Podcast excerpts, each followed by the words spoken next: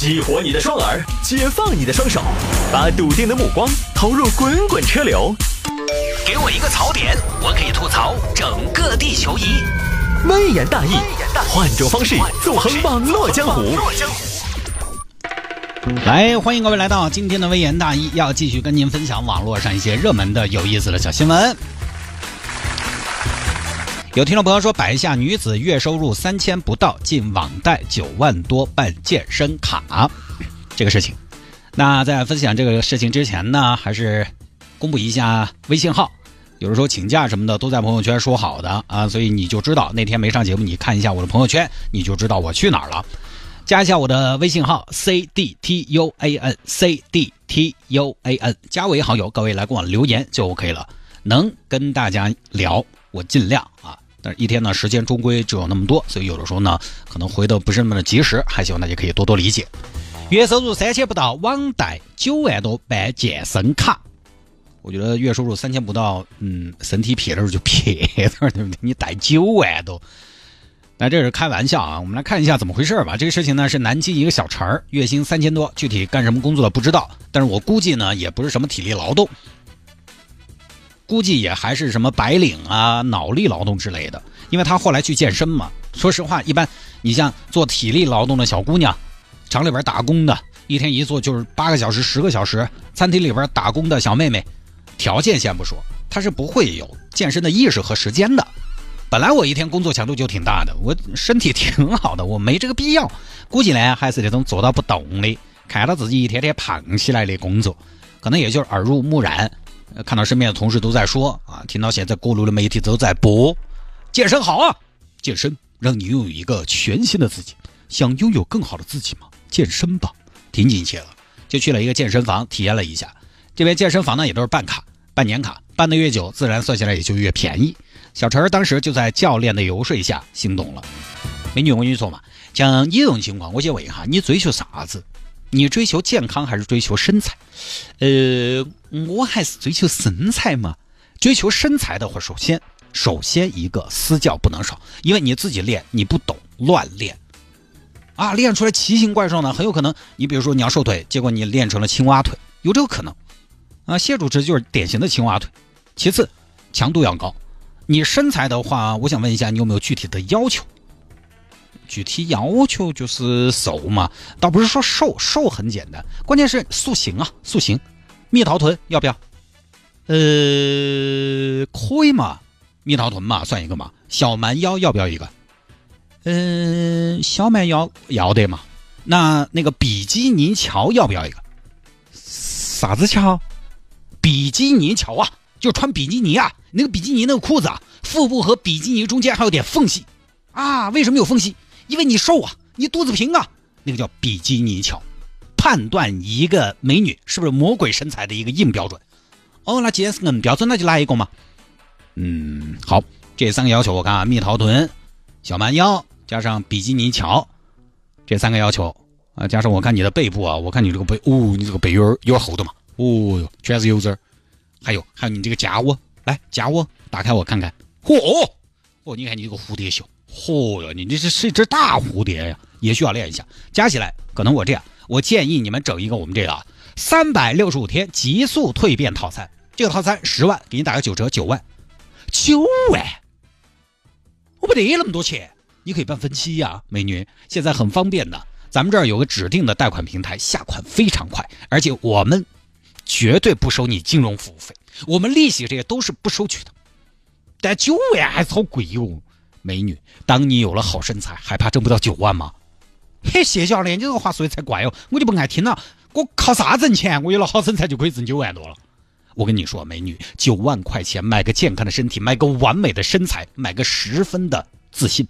我就问你，健康的身体多少钱？哎呀，身体健康无价嘛。对呀，完美的身材多少钱？哎呀，有钱来买老来瘦的嘛。对呀，十分的自信多少钱？自信，换句话说，你有了自信，有什么做不成的？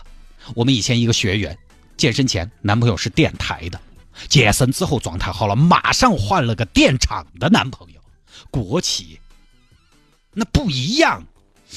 但是健健身还要贷款，好笑容，有好笑人。美女，现在这个已经成为一种生活方式了。我有一个学员开玛莎拉蒂的，人家还不是贷款啊？怎那样？是啊，已经是种生活方式了。哎呀，那行吧，我办啊。这边就贷了三年，九万块钱，年利率媒体报道高达百分之十五。说实话，这个利率讲良心啊，媒体说是高达，但其实呢不算高，因为你这个贷款没有抵押，就纯粹的信用贷款。这个你要指望什么五点几的房贷这种类似的这种利率不可能。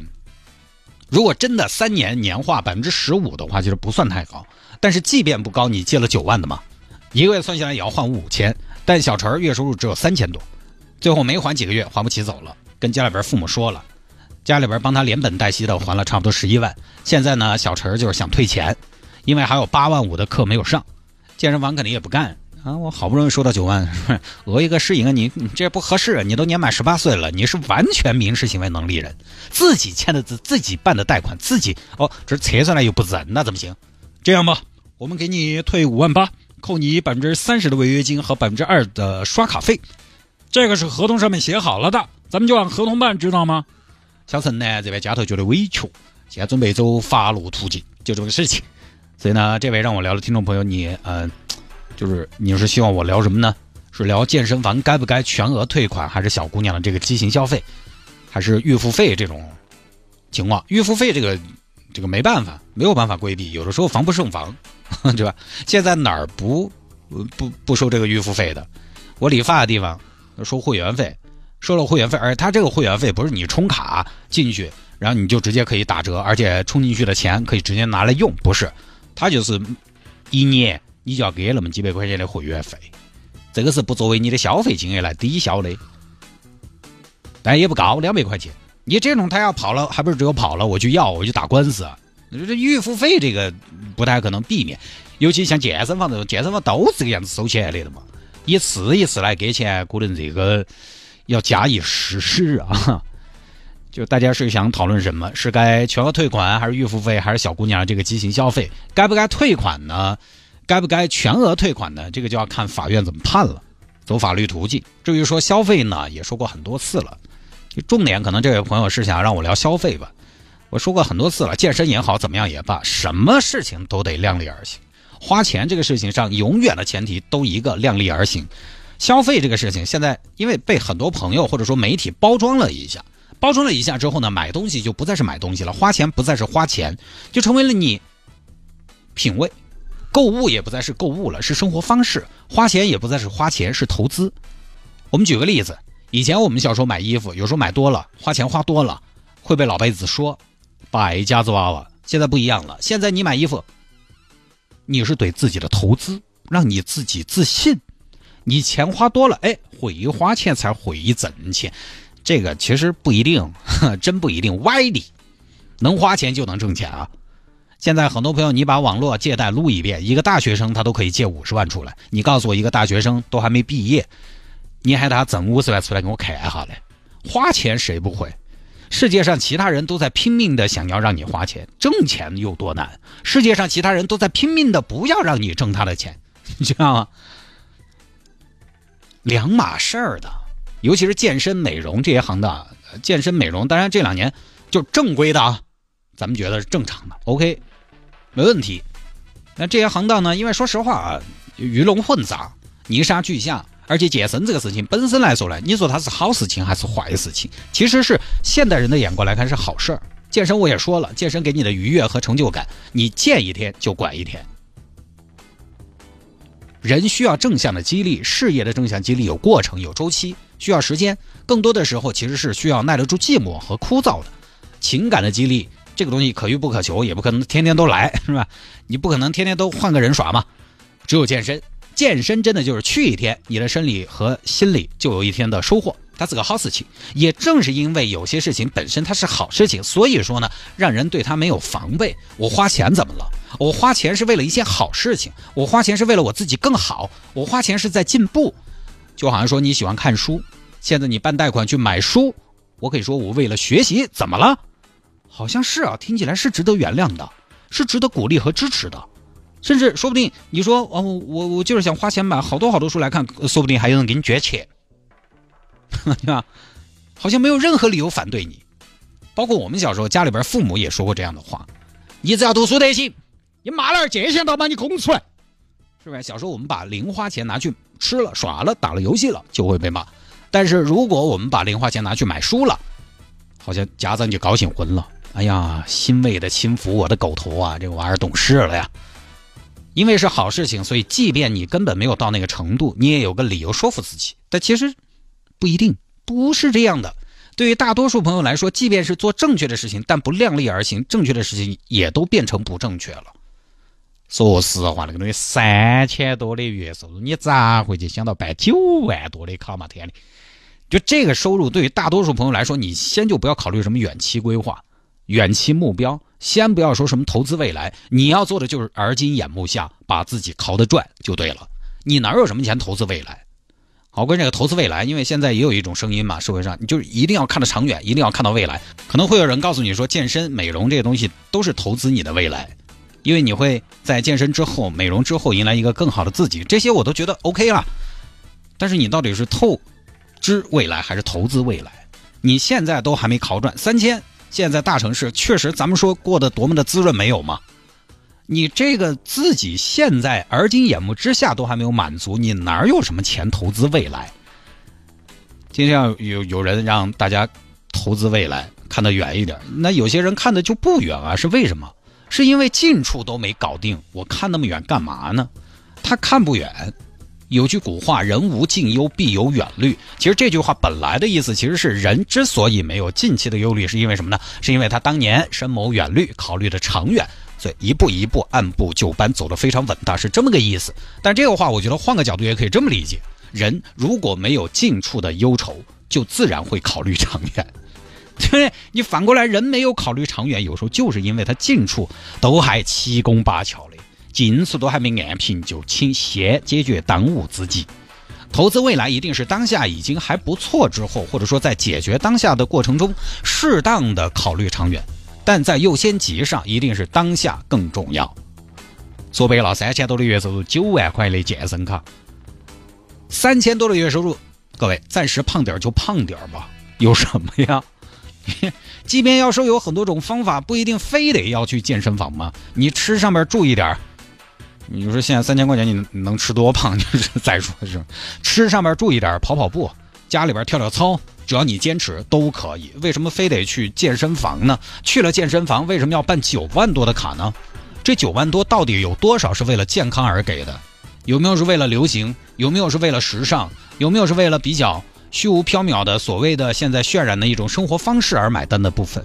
在这样一个步数都可以晒的年代，在这样一个步数也有人作弊的年代，在这样一个跑马拉松，你看前段时间波士顿马拉松，我不知道那些人的目的是什么，找人代跑，作弊，跑马拉松有人作弊，让人代跑的年代，有多少钱是纯粹的为了健身本身而花的？有多少的运动是纯粹的为了强身健体本身而迈出那一步的？有多少钱是为了花给别人看的？这个大家其实都可以问问自己。好比说旅游，现在说实话，出去旅游要是不能发朋友圈，嗯，我可能觉得我一年都可能懒得出趟门，呃，心头怕是猫儿爪一样难受的很。你要喊我出去，现在出去耍不发朋友圈，嚯，憋得难受。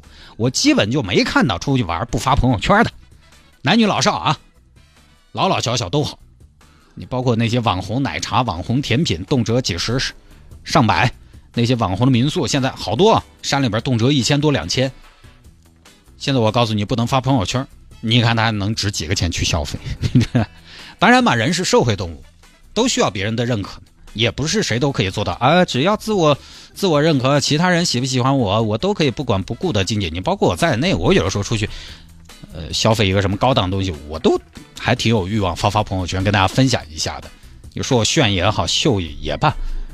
我我觉得我是多多少少有这样的需求的，但是这样的需求呢，我在适当的把它克制，克制着，但也还是有忍不住的时候哈。所以，我们花钱去消费，为了圈子也好，为了话题也罢，为了突出自己也好，为了让别人在朋友圈看到我们也好，我觉得也都正常，有这个需求也可以理解，但是前提永远是量力而行。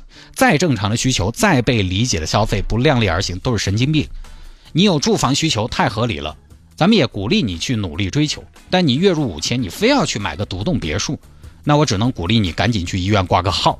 你有上学的需求太合理了，家长努力为你创造条件。但如果咱爸妈是普通工薪，你非要整个什么宋庆龄，那就是无理取闹。有的时候不要去听一些自媒体啊给你灌输的为健康投资、为未来投资这些投资这个事情，好多是失败了的。也不要听成功人士告诉你说什么会花钱才能挣钱，挣到钱的人不一定说啥子都对。有钱人有时候是因为他挣到钱了，所以他显得自己说什么都对，不一定是因为对而挣到钱了。你有钱，你说什么都对，因为他有钱的这个结果和事实给了他充分的对的底气。即便说他的观点是对他来说是对的，对你也不一定对。有人花钱也在想挣钱，有人花钱就只是花钱。同样，比如说这一双限量款的鞋子，有些爱好者买了第一次，他看到商机，囤货加价出售，成了黄牛，花了钱很快挣回来。咱这儿不谈什么黄牛对不对啊，这是另外一个话题，很快挣回来。而有些爱好者买来就是自己穿的，永远都在花钱，没有挣钱。有些把自己打扮的漂漂亮亮的网红，买名牌、整了容、晒照片。经营自己的自媒体，慢慢的成了什么意见领袖挣钱，但有些就一直在花钱花钱花钱花钱，让自己陷入一种很窘迫的状态。不一定的这个东西因人而异，我自己也认可。现在很多朋友买东西不光为了实用，而是更多啊，你包不光是买东西吧，包括消费、买服务、买产品，我认可买东西不光为了实用，而是更多有的时候为情怀买单，为品质买单，为自己的心理感受买单。为产品所谓的底蕴、文化买单、理念买单、圈层买单都可以，各方面的需求都可以，都支持。但是你没到那个层次，你就先还是追求一下简单两个字，实用，就实用。月入三千多、九万多的健身卡，这个东西就是不实用的，好吧？这个就说到这儿啊。我一天苦口婆心的啊，不一定对嘛，反正是自己的一些观点。